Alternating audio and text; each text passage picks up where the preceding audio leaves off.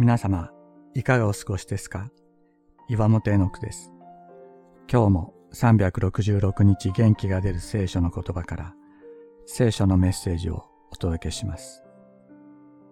10月27日、思考の及ばないところから。サン・テグジュペリは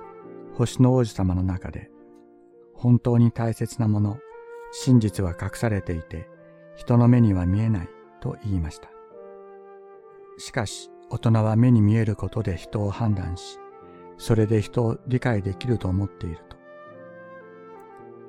信仰も同様です。私たちは、キリストが自分の中に住んでくださっていることの意味を十分に理解していないかもしれません。私たちは人生の意味と価値を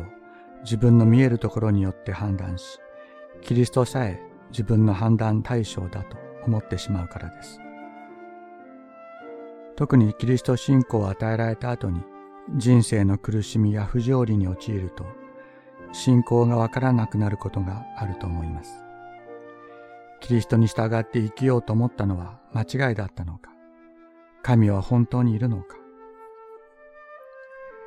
人はキリストを自分の思考の中に探そうとします。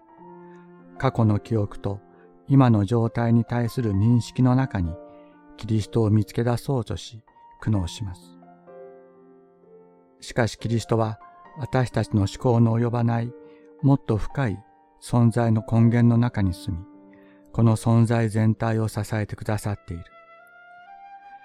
どんなに否定しようとしても否定しきれないお方があなたの存在のすべてを包み込み、あなたを満たしてくださる時が必ず来ます。十字架の血を注ぎ、精霊に満たしてくださるお方を知る時が来るのです。このお方と顔と顔を見つめ合うような時が必ず来ます。私はそのことを信じ、あなたのために祈っています。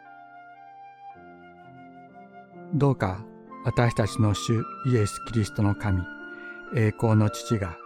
神を知るための知恵と啓示の御霊をあなた方に与えてくださいますように。また、あなた方の心の目がはっきり見えるようになって、神の召しによって与えられる望みがどのようなものか、